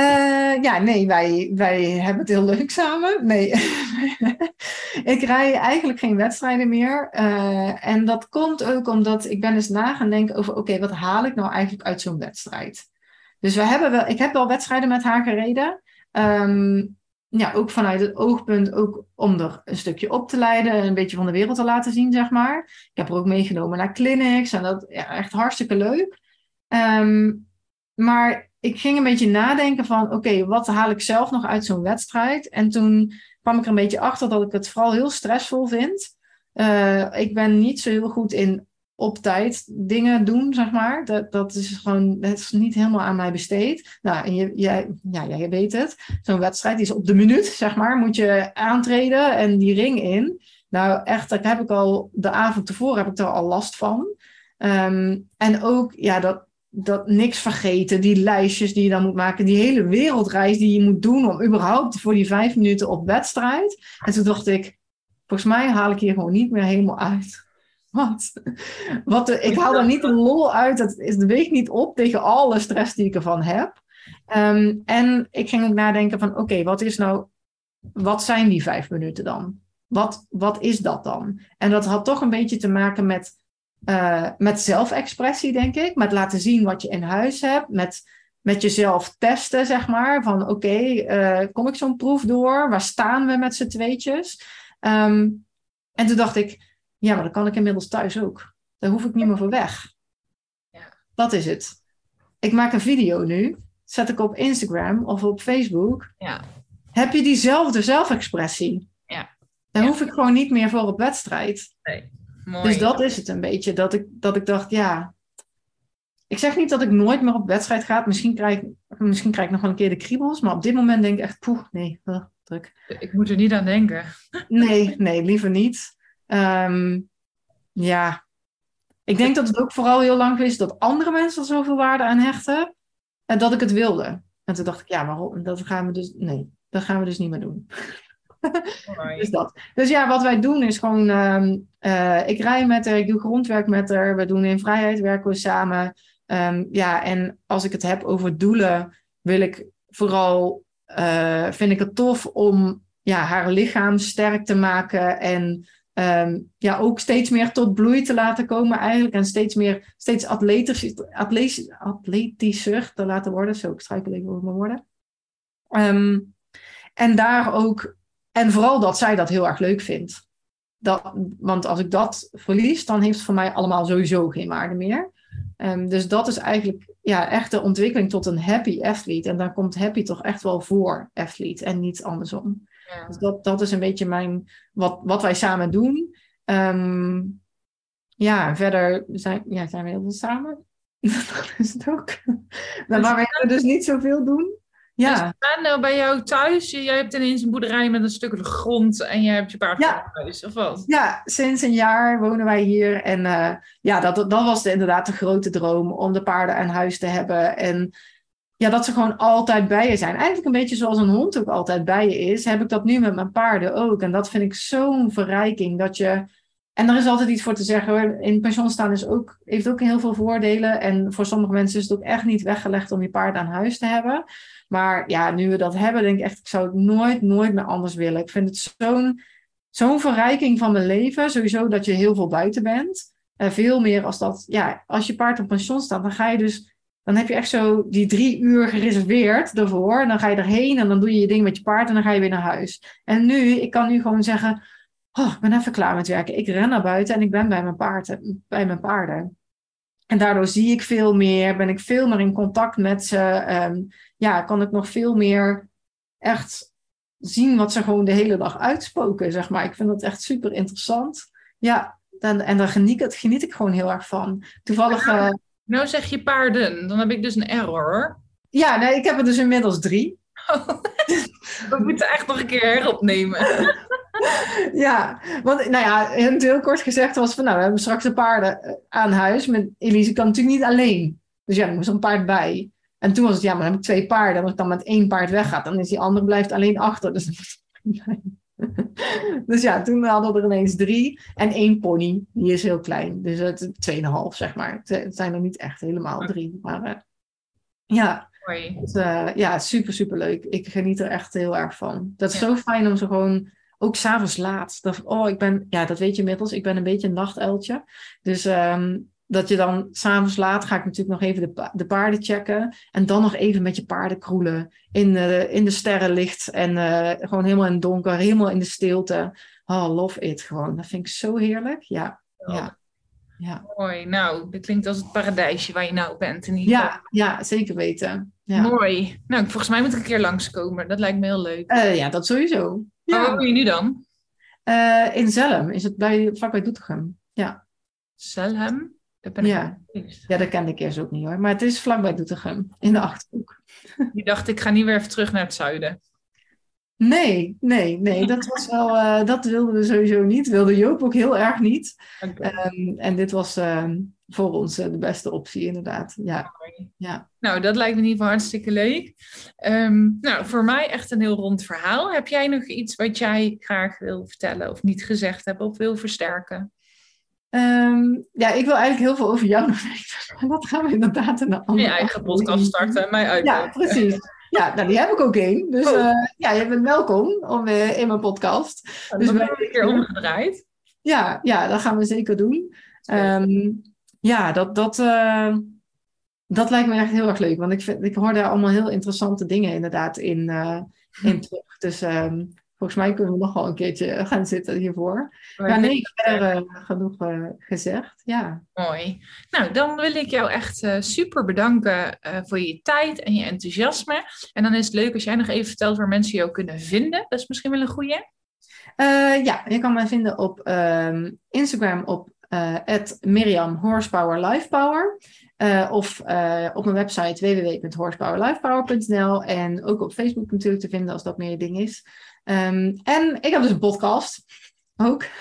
De Two Happy Athletes podcast. Dus eh, ja, zoek hem even op op eh, Spotify of iTunes of zo. En dan, eh, dan vind je mij daar ook. Kun je ook nog meer luisteren. Dus het zou leuk zijn. Ja, superleuk.